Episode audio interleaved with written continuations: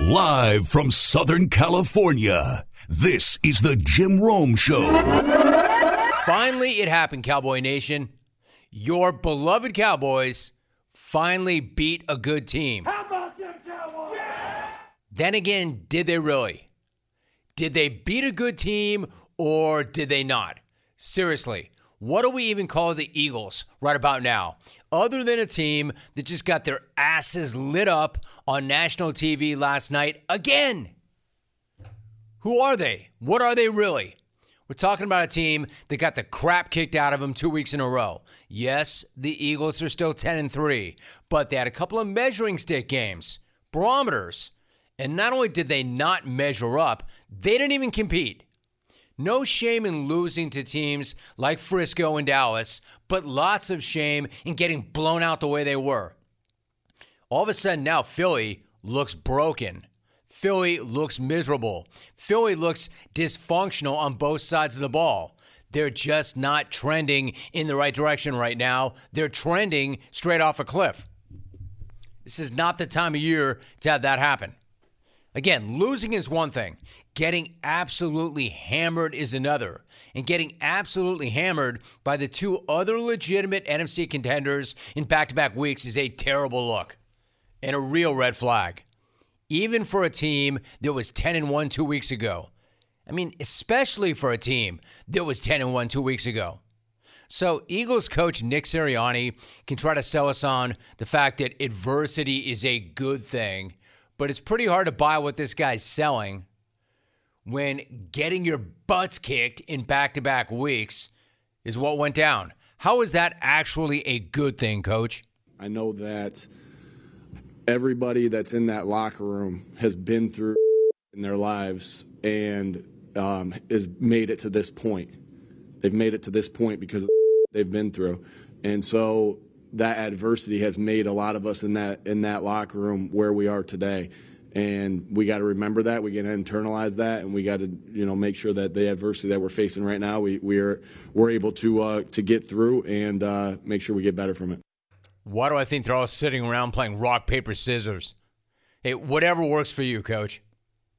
I can't believe this guy's pushing the adversity angle and not just reminding that team of the most important principle of Eagles football. Less thinking equals talent takeover. Less thinking equals talent takeover. Because clearly the talent is not taking over right now. So I guess somebody's doing way too much thinking. Where's the camera? I'm not sure. I'm not sure I've ever seen such a miserable or lost 10 and 3 team. Meanwhile, things could not be any more different on the Dallas side. I'm not sure I've ever seen the big fella, Big Mike, so giddy and so geeked as he was last night.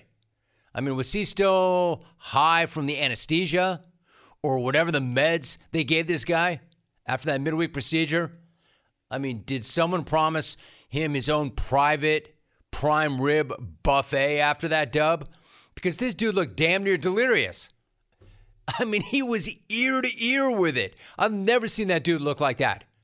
So, was it the drugs? Was it the free prime rib buffet? What was it?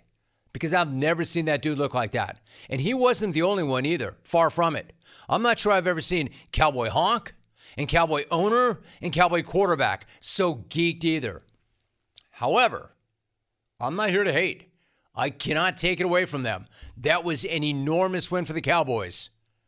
I'm just saying, you would have almost thought that they clinched the NFC Championship last night or a full blown Lombardi last night. Cowboy fan is full on feeling himself, and Big Mike's walking around grinning ear to ear, and Jera is declaring that Dak has become the MVP right in front of our eyes. All of these things. But I do have to admit, Dak is balling out. Dak has had his doubters over the years, and for good reason. But right now, he is the Vegas favorite to win MVP for a reason. Granted, that seems to change every single week. But Dak is no longer whack. And Big Mike should get some credit for getting his appendix snatched out midweek and still doing a way better job of game planning and getting his team ready for Philadelphia. He did a way better job than anybody on that Eagles sideline. When was the last time you thought that you would hear something like that about Big Mike? Big Mike had a legit surgery. Micah Parsons had a legit flu, and both of these dudes got the job done anyway. I would say they both passed the so-called sissy challenge this, This, week. is the spicy challenge, not the sissy challenge. Even if Jera still hit Parsons with a quote, sick my ass in the tunnel after the game. Sick my ass.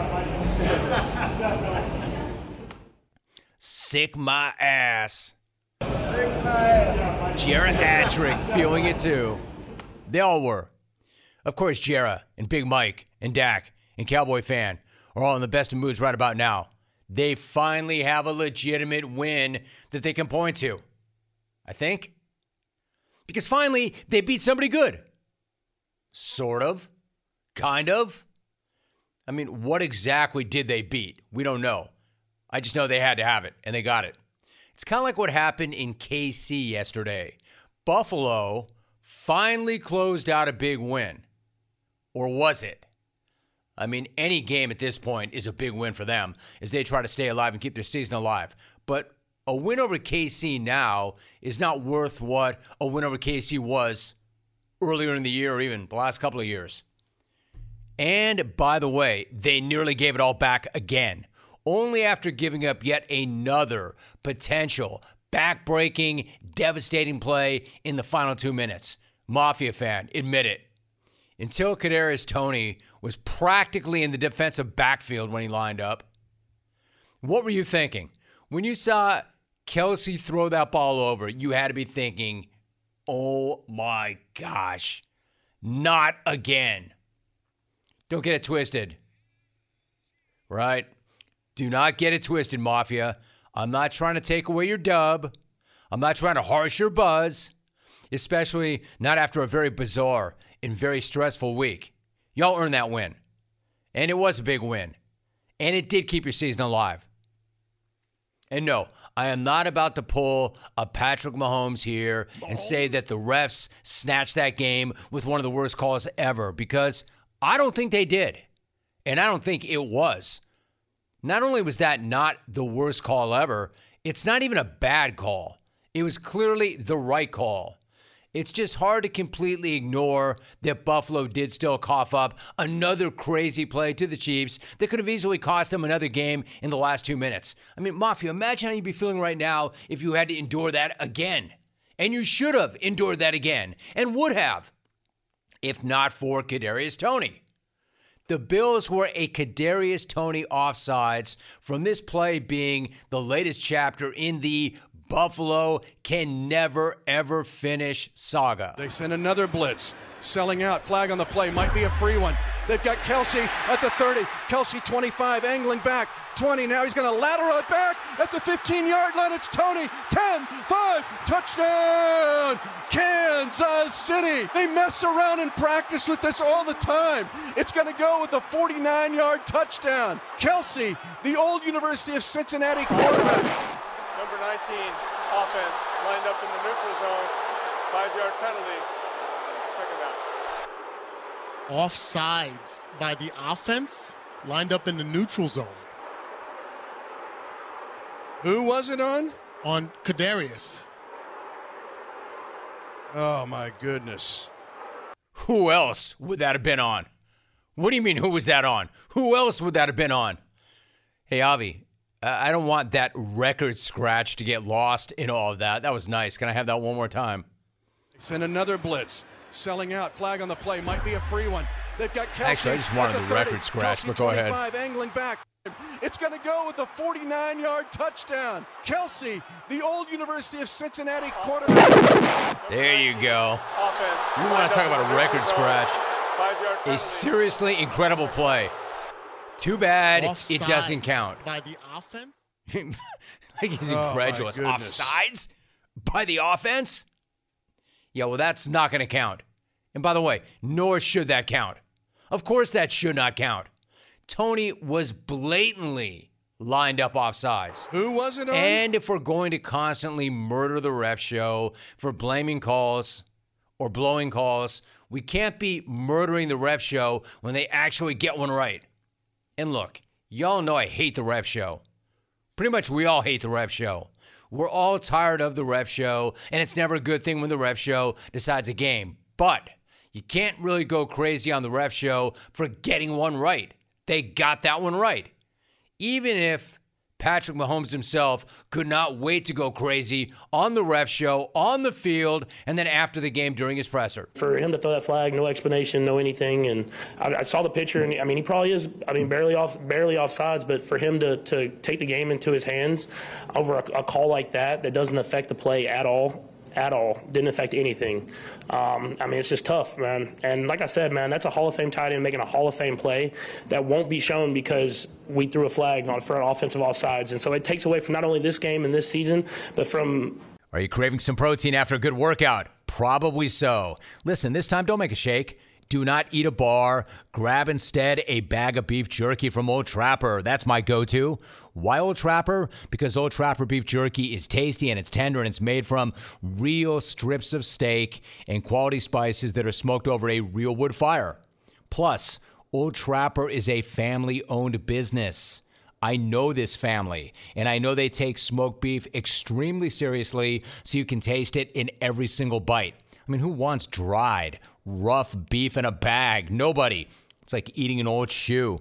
Old Trapper, though, is the real deal, and it comes in four amazing flavors old fashioned, teriyaki, peppered, and hot and spicy. So the next time you want a great protein and energy snack that you can have anytime, anywhere, grab some Old Trapper beef jerky. Look for it in the Clearview bag. Look for it in major retail stores near you. If you don't see it, just ask for it by name because no other jerky compares. Old Trapper. What's your beef?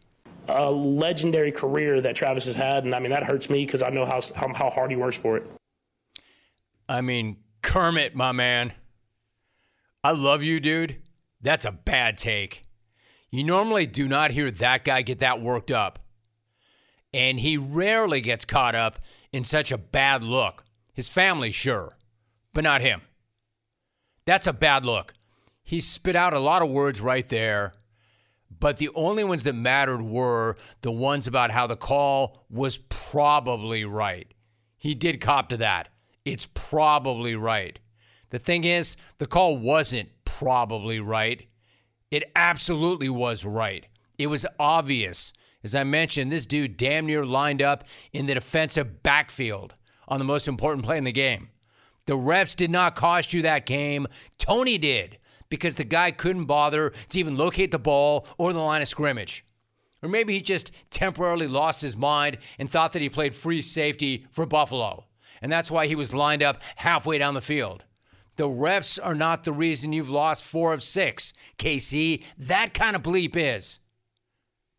I repeat, the refs are not the reason you've lost four out of six. That kind of bleep is. Yes, it was unfortunate. No, you don't want to see a game end like that, but it was so obvious. It erased an amazing play, sure, but that's what going brain dead at the worst possible time does. It wrecks game changing, if not season changing plays. It's not the ref show's job to take Hall of Fame legacy into consideration and look the other way, obviously. And yes, I know, Chiefs fan, you're going to come up in here and say they owed him a warning. He's supposed to get a warning. Not when you're that far offside, you don't get a warning. Hey, hey, Rome, they never call that. Yes, they do. They do. They've called that double digit times this year. They are calling it now. They're making actually an emphasis of calling that. So, no. And believe me, I would be the first one to tell you that you got jammed by the ref show and the ref show cost you that game, but it didn't. Could Kadarius Toney be any dumber in that situation? Or any more of a mess? Could the Chiefs' wide receivers be any more of a disaster? Just when you think they couldn't possibly be having a worse season, something even more absurd happens, like lining up offsides for one of the most critical plays of the entire year. Hey, listen, that play could be the difference between Mahomes having to play a playoff game on the road or not for the first time ever. But can we be real? We all know that this guy snapped, but what was he snapping on? The ref show? Or maybe was it not about the ref show? And it's also about a lot more than just Toney being offsides and going brain dead. I would say that Mahomes has been crazy patient throughout a sloppy mess of a season so far, but this offense has been a dumpster fire around him, and he finally hit his breaking point. And he took it out on the ref show. Chiefs fan, I will tell you the same thing that I told you last week about the non PI call you were all crying about and whining about. Chiefs fan, since when do you need this much help? Since when do you need the refs to constantly bail you out? Since when did the Mahomes led Chiefs need to beg and cry and plead for flags every single week? Oh, my goodness. Like I said last week, the Chiefs have way bigger problems than the ref show, and it's never been more obvious than right now. And those problems just bailed out the Bills big time because the Bills are always on the other side of that. So, Mafia, your season is still alive. I'm not going to say that saved their season, but it kept their season alive. Mafia, no names mentioned, Margot. Please do not call up and come up in here crying again today. Let's go to Buffalo. Margot in Buffalo. Margot, what's going on? Hello, and it's a somber hello, Jim. I said last week we were sick of it, right? But Why is it always Ghana? And everybody saying, no, it's let's go for McDermott. Why is it always the Chiefs? Ghana. That's fine and dandy. Ghana. But could you have waited till after one of the most important Chiefs games coming up? Refs. I mean, it's the beginning of the week. Ghana. It's Von Miller. And close it at Why the is end it of the always week. Ghana? It's Sean McDermott. Why is it always the refs? It's crushing for the Bills Mafia. You always want to know how we're feeling. oh, I can tell, it's Margot. Pretty, pretty bad. The first time I called you, Jim, was in February of 2020, and the Bills had Who will lost ever forget that to call? Kansas City, and Tom Brady Me. won the Super Bowl. And you said to me, Who will ever forget? That must have been like coming, hour Margot. two, second segment. The day And the jungle not. changed forever. it's not going to come. Why is it always. Ghana? John McDermott does have a record of six and zero She's still going? after the after the buys, so there's hope. But There is still hope for the Mafia. Dunn Thanks. I, I got it, Alvin. Thank you. He could have waited, and now it can't be undone. You know, in today's world, it seems the best treatment is reserved for only a few. Well, Discover wants to change that by making everybody feel special. That's why with your Discover card, you have access to 24 7 live customer service, as well as $0 fraud liability, which means you're never held responsible for unauthorized purchases. Finally, no matter who you are or where you are in life, you'll feel special with Discover. Learn more at discover.com slash credit card. Limitations apply. Cody in Chicago. Hey, Cody, how are you? How's it going, Jimmy? Good. Uh, speaking from experience, because I, I'm a Bears fan, I know what pain and agony on quarterbacks' faces look like. I think, I think Mahomes is too good, uh, too mature to confront somebody and tell the real issue. The real issue is Matt Nagy. He gets too cute. His stupid junior varsity play calling. If you look at last year, they they had the red zone uh, efficiency was way up. Now it's like bottom half, and I think Patrick Mahomes is just fed up, but he doesn't know how to say it. So I think it's just more than what it actually is. Hey, Cody, let me jump in. Yes and no. Yes, I agree with you. Patrick is fed up. He snapped. But no, Cody, are you still complaining about Matt Nagy? Dude, let that go. Open phones right now. We go to Wichita. Kurt in Wichita. Kurt, what's going on? Hey, what's happening, Rome? Uh, first time, long time. Thanks for the vine. Listen, we got to get off Kermit and Andy. Very emotional loss right there. Props to the Bills. They're always tough to beat. But listen, you stick a stick a microphone in the guy's face. Eventually, he's gonna crack when what's going on is going on. His wide receivers letting him down all year. So, hey, get off of him. We're gonna be just fine in the long run. uh, it'll just make him mad, and he'll come back with with with with more. So, all you guys out there cracking on on Patrick, get off the boy. I'm out. Here's the thing, Kurt. Appreciate you.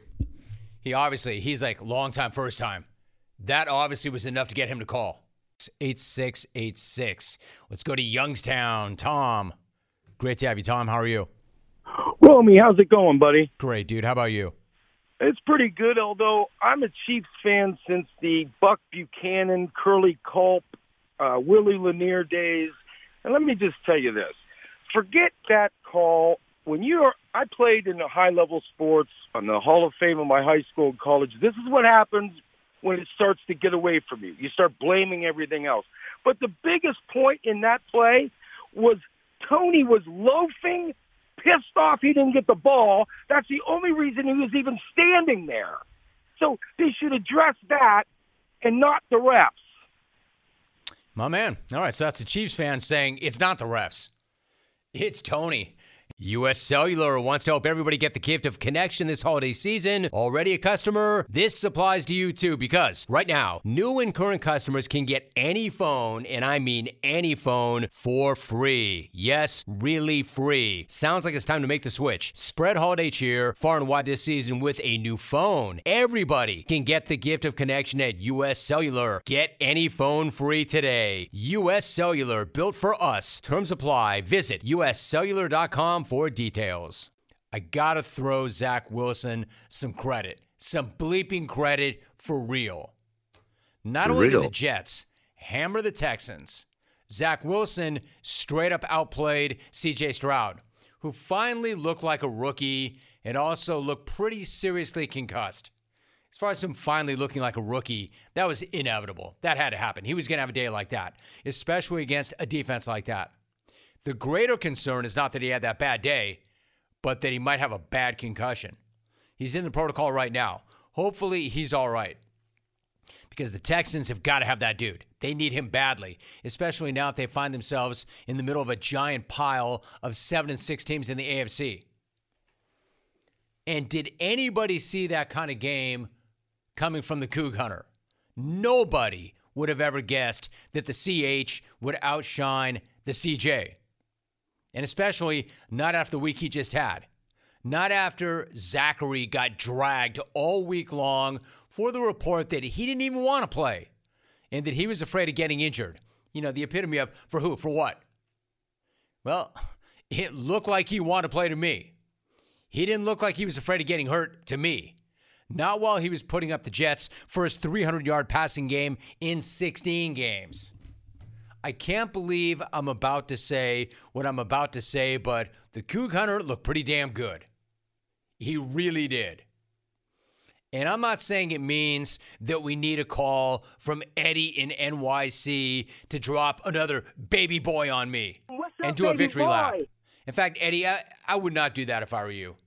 I I think that if you do that, Eddie, and I know you want to do that, it's going to go badly for you. Baby boy. Because you were nowhere to be found, baby boy, when that dude was taking a big dump in his pants. Baby boy. Don't do it, Eddie. I, I say that because I like you. It would be in your own best interest not to make a phone call and say, I told you so, baby boy. What's up, baby boy? But I had to give it to Zach. He did look good. He actually looked really good. Because, as he put it, he actually played some real QB yesterday. Hate to say it, but it is, again, the epitome of Coach Sirianni's less thinking equals talent takeover. Less Thinking equals talent takeover. Nobody ever said that Zachary was not talented. Actually, Robert Saleh put it another way, and I like this actually a lot. Saleh, I haven't liked everything he's done of late. In fact, there's a lot of things that he has said and done of late that I didn't care for. But I like this. Saleh himself quoted Ice T afterwards and said that Zach's approach was just, quote, F it. Bleep it. F it. And that's exactly what the Coug Hunter did with it. He went out there, he played loose, and he just let it rip. the flow of just playing football today, you know, was there, and I and I can't say it's been like that a lot, unfortunately, in my career here. And that's what we're that's what we're searching for right there is just playing ball, just moving the football, just completing passes, and you know um, that's what we're always hunting for. It's a pretty low bar for a guy who was taken second overall in the NFL draft. Quote, just moving the ball. Quote, just completing passes. It's a pretty low bar for a guy like that. But then again, because it is that guy, it's also a bar that he had not been able to clear this season. So if that's what it takes, fine. He has not been able to clear the most basic bar of all just moving the football and completing passes, but neither has any other Jet QB for that matter. So, you know what?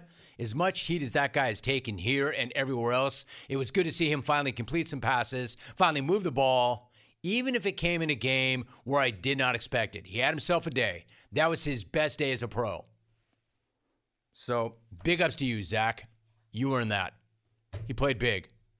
As surprising as the Coug Hunter was, I have to admit, though, Joe Flacco torching the Jags is even more surprising, even if the Jags were fraudulent and nowhere near the team we thought they were. But we're talking about a guy who's about to turn 39.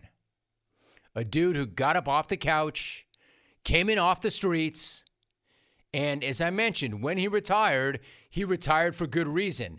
He sucked. He did not look good at all. And then all of a sudden, this dude just shows up and reinvigorates, rejuvenates the Browns at age 38 and you're 39. That's got to be one of the most shocking quarterback twists ever. And again, I understand that that is a team led by its defense. But the guy still is making plays. Even if they don't need him to make plays, he made a lot of plays yesterday. How the hell is this guy doing this? Honestly, how the hell is Joe Flacco doing this? How is it that the answer to stabilizing that Cleveland offense is really Joe freaking Flacco? How crazy is it that that guy's better than the creep? That's no hot take. He is. He's better than the creep. How is it that Joe Flacco is the best quarterback the Browns have run out there this year? How is it that the Browns as a team look like they're going to be a problem in the playoffs? Not a problem, but a problem with Joe Flacco leading the way. I'm telling you, this guy looked like garbage when he retired. But now he just walks in off the street and not only provides the stability they needed, but is making plays, putting up numbers, and they don't even need him to do that. They don't need this guy to show up and show out. They just need this guy to take care of the rock. But he's giving them all of the above, and suddenly Browns fan has an actual reason to believe. And so does Browns teammate. Myles Garrett, of all guys, is even getting caught up in the hype. Even Myles Garrett is wacko for Flacco. He's elite. I mean, it's, a dragon, man. I, I can't explain it, man you know, picks up the playbook, scans through it, he downloads it, and comes out here throw for 300. The guy, the guy is special, and uh, you know, it's nice having someone like that. That's incredible. That is a great quote. I love that. He's elite. He's a dragon. He's a dragon, man. He looks at the playbook. He downloads it. He's special. I want to hear that one more time, Alvin. That is an amazing quote. That's Myles Garrett. He's elite. I mean, it's a dragon, man. I, I can't explain it, man. You know, picks up the playbook, scans through it, he downloads it, and comes out here throw for 300. The guy, the guy is special, and uh, you know, it's nice having someone like that. He's a dragon, man. Hey, listen, I don't know how much of that is serious, and how much of that is trolling. I mean, you have to start with the "Is Joe Flacco elite?" conversation yet again. I mean, that conversation was absurd enough at that time, but having it 10 years after the fact would be completely nuts. But he called him elite. He's he elite. called him special. He called him a dragon man. He's a dragon man. He's a dragon man. I love it. He's elite and he's a dragon.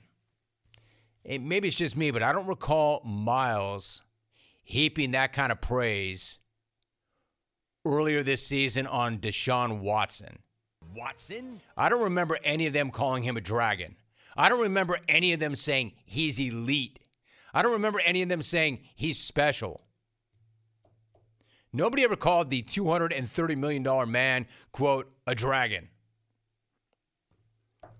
I mean, again, got to tip my hat to Flacco. It's amazing. Dude, the guy threw for three touchdowns and over 300 yards, and they didn't even need that from him. Nice to know that he's got that in him and still has that so called arm talent, too. I'm telling you, the incredible thing is they're scarier with him. What he's doing is crazy, and the craziest part is even though this dude's about to turn 39 or will in the playoffs, they're even scarier with him. This is why Kevin Stefanski could not wait to name that dude the starter for the rest of the season. Hell, Kevin, why stop there? You should have named him starter next season, too. He should have just come right out and said, hey, we have ourselves our starter for the rest of the year, Joe Flacco. Oh, and next year, too.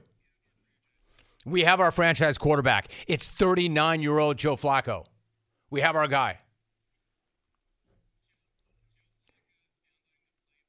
It's incredible. Joe Flacco is out here downloading the playbook, Downloads it and comes out here throw for 300 a guy. throwing for 300. Deshaun Watson's out here downloading massage porn and throwing for zero, Watson? allegedly. I'm telling you. This guy knows Stefanski, of course, he named him the starting quarterback the rest of the way. He already knows the offense better than anybody they have. Things are actually looking up in Cleveland with Joe Flacco. I wish I could say the same about Detroit and Jacksonville. Good for you, Joe. Hey! I mean, he, is the best quarterback story in the league right now. This is why it's so alarming to see because look at Cleveland. Look at all the critical parts they've lost, and they're right there. What's that say about the Jags? What's that say about the Lions? Especially the Lions. The Lions have barely been scraping by, and it's been over a month now.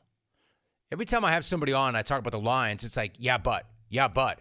I've been yeah, butting them for over a month after hyping them. Yesterday, though, they didn't scrape by. They got their asses kicked by the Bears of all team. And they were an undisciplined mess in the process. I've got no idea how Dan Campbell's team is such an undisciplined mess this far into the season. But it is definitely alarming. And it's definitely alarming when Jared Goff gets badly outplayed by Justin Fields. Chicago doesn't even know if they're going to draft a quarterback or if they have their quarterback. And yet he totally outplayed Goff.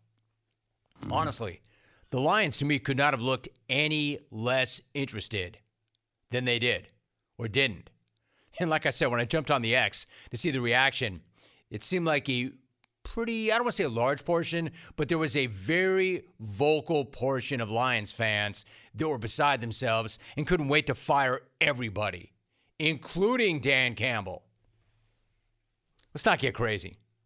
Uh, there, there are concerns, but let's not get crazy. You're not firing Dan Campbell. The guy changed the whole culture of the building. There are no turds there, but you know what? You played like turds yesterday. It, definitely there's concern. But you want alarming. I'll give you alarming. Nothing is as alarming as when Jack Savage shows up in your house. Because that probably means a Bengals dub is about to occur. Savage, much to my chagrin, I had no idea. But then again, you never have any idea which Savage. He's a killer. Then I throw throw up the X, and there's Savage just talking junk, turning the phone around on himself, being a savage. This dude was in attendance for another massive win yesterday, delivering the jungle karma in person. So, Cincy, you're welcome. I think they're unbeaten when he's in the house. So don't thank Jake Browning for saving your season. Don't even thank Savage for catching a game while he was on some sort of, I'm sure, covert op in the Natty. just thank the jungle karma that got personally delivered cross country this week. Incredibly enough, their season did not end when Joe Burrow went down. They're still alive. Who's not alive at this point, other than the Patriots? Wide ass open. 1 800 636 8686. We get some reaction in quickly. 143C1. Ward Joe Flacco's best moment with the Browns since his call to the jungle. Good to have you on the show, Joe. What's up? Hey Jim, how you doing today? Good, good. How about you? Yeah, this is Joe Flacco. I heard Martellus canceled, so I thought I'd give you a call. Dude, that's absolutely incredible. Joe Flacco. You know, not to be insulting, what jersey number do you wear? Joe Flacco, number five, Okay. What college did you go to? Delaware, Blue Hens. Okay. What is your wife's name? Deborah. Deborah? Well, I call her Debbie, but Okay, well, really, because the rest of us call her Dana, but whatever. She is your wife. How many sons do you have? I've got two boys, What are their names? Joe Jr. and Joe the Third. Oh, so close. He almost pulled it off. Hey. Clones love that call. Chris in Milwaukee. Jimmy, Joe Jr., Joe the Third, and I are so proud of my husband's performance with the Browns this year. We knew he could play at a high level again. Signed Deborah. And NoCal Vic is in. Quote, I'm proud of you, men. Just like Erik and Lyle, you set your sights, aimed true at your target, and finally took down the people who'd been keeping you down for years. Signed Coach McDermott. Did I or did I not say last week that that was going to stick to him forever? No matter what they did. Maybe not forever, but you can damn well be sure that was going to jump the week and probably the month and probably the season.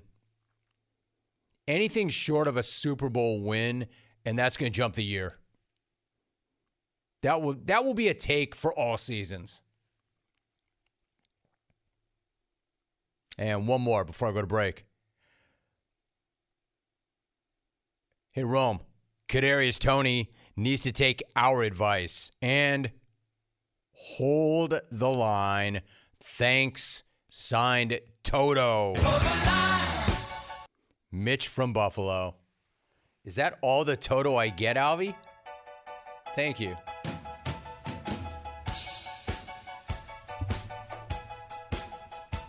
It's incredible how myopic folks get. Hall of Fame players, Hall of Fame coaches, fans. How do you not look at that play? I know you don't want to criticize your own. That, that's more than enough Toto, Alvin. Thank you.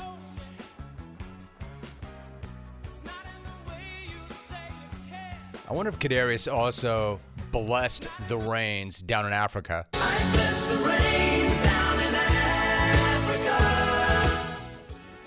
We've already had twice as much Toto, I think, on the show in the last five seconds we've had in the last five years. We're halfway through the last segment in the second hour, so let's get busy. MNF means BHB, or Monday Night Football means Big Head Bets. We have ourselves a rare Monday Night doubleheader, which of course gives us a chance to get two games wrong instead of the usual one. I mean, tough weekend, yo.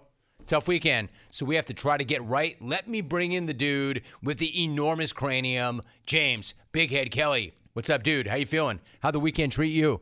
Well, I'm uh, feeling good. I'm in a better mood than the Mahomes family is, but not as good as mood as you are. Congrats on your win. I will Thank you very much, dude. Leave The yeah, Ottawa. Ottawa Mhm. broke his maiden. That was nice. Very cool. Very cool. Since that made up for all my failed NFL bets.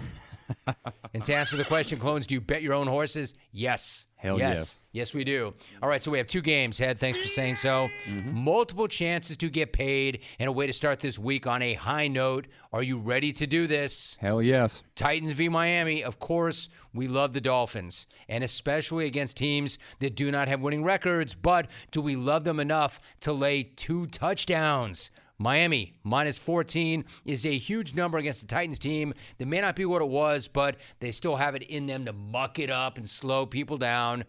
ask me. This is a mother of a pick. 14 points. What are you doing with it? Yeah, huge number here, and it's because it's a massive miss uh, match on paper. The Dolphins averaged 38 points and 497 yards of total offense at home, while the Titans have the second worst offense on the road in football, going up against my guy Vic Fangio's defense, who over the last three games have allow- allowed the fewest yards in football, and in the seven of their last eight games, they've given up less than 300 yards per game.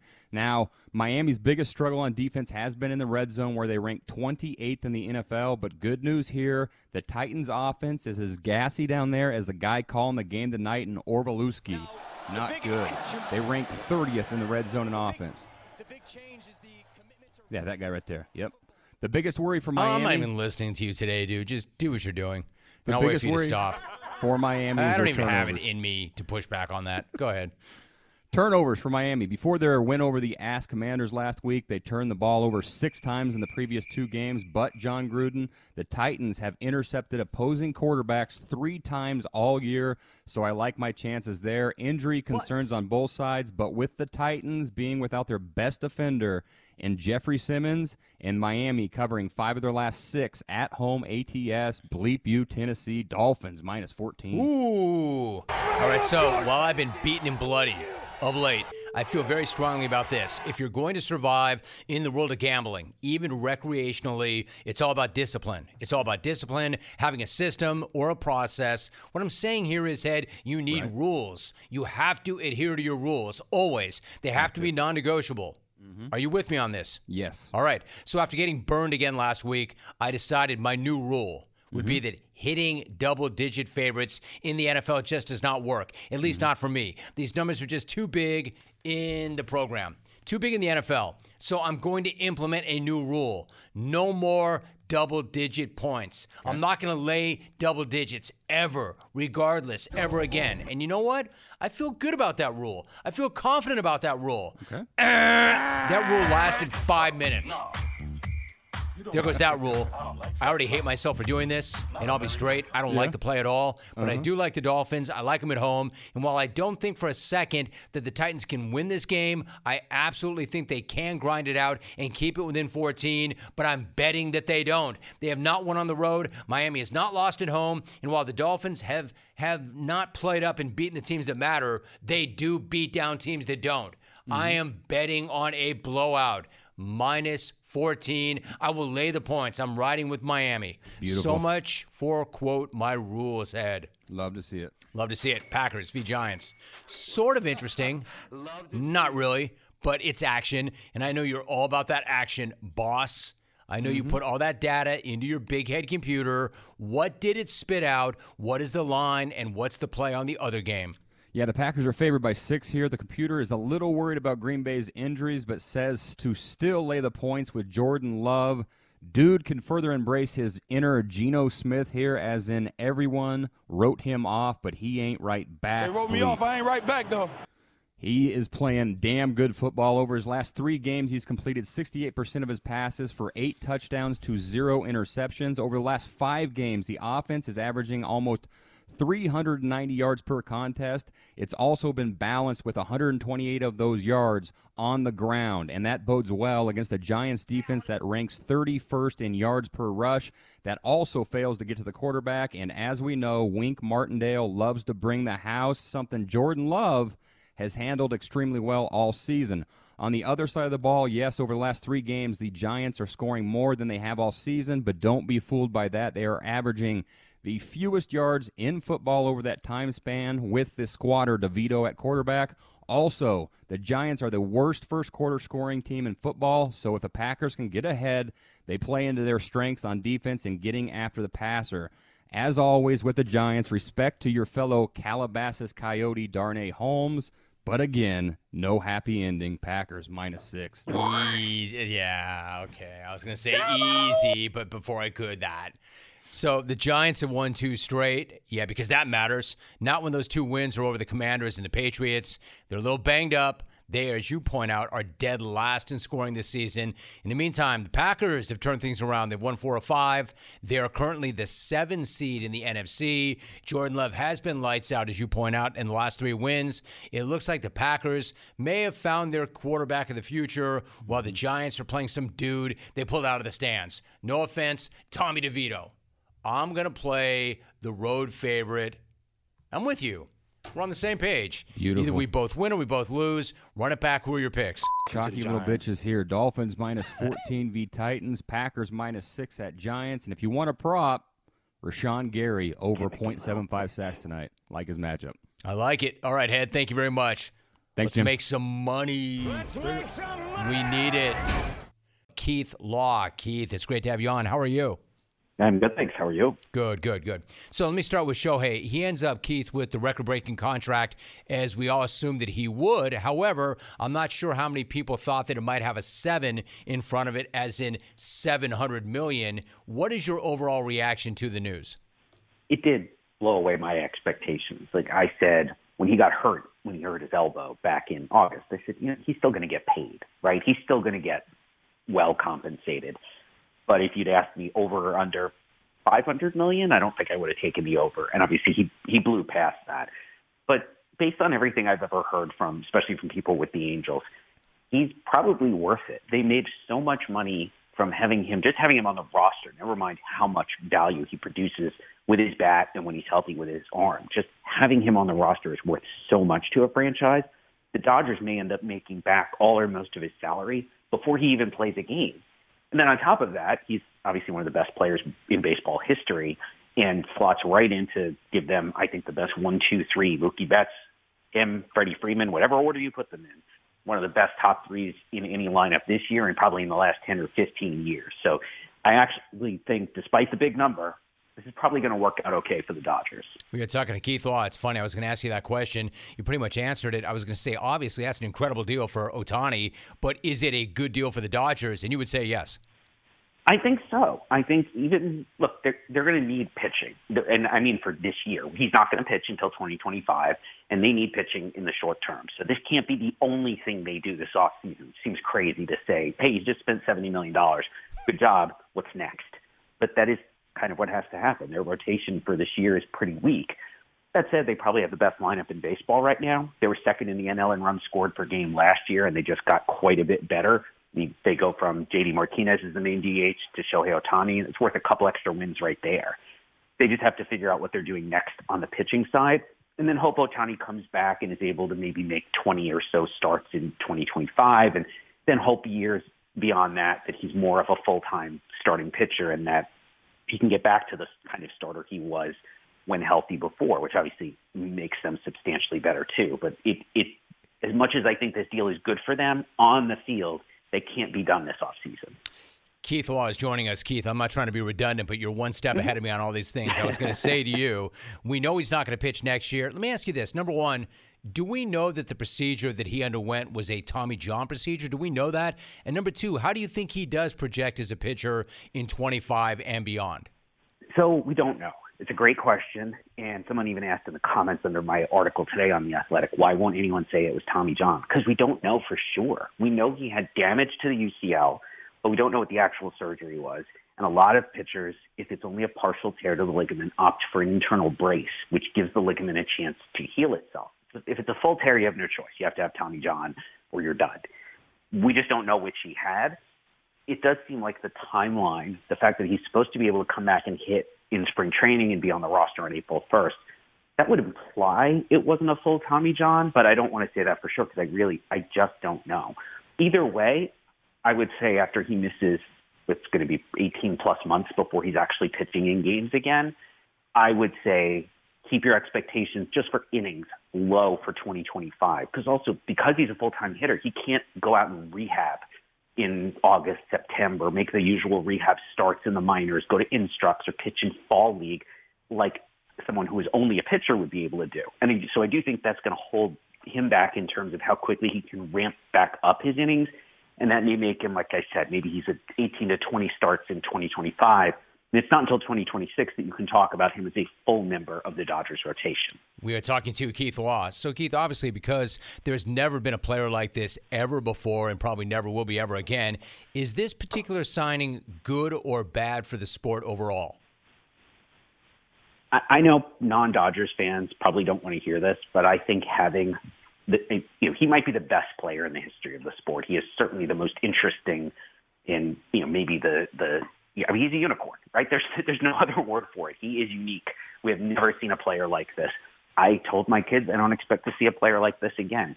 Having him in a marquee with a marquee team like the Dodgers in a huge media market, I think that's probably good for the sport. And I know that's not the best thing to say for competitive balance. It's not something fans of small market teams want to hear. But I do think the sport is generally healthier when at least some of our big market teams are good and when some of our superstars play for some of the most famous teams or the teams in the biggest markets. Doesn't have to all be that way. A little bit of a skew in that direction, I think, is better for the overall health of the sport because we are trying to attract younger fans, try to bring a new generation of fans in as the existing fan base ages. And Ohtani is the kind of exciting player who I think I think he can do that. I think he can generate new interest in the sport for people who maybe haven't followed it much or have only been casual fans so far.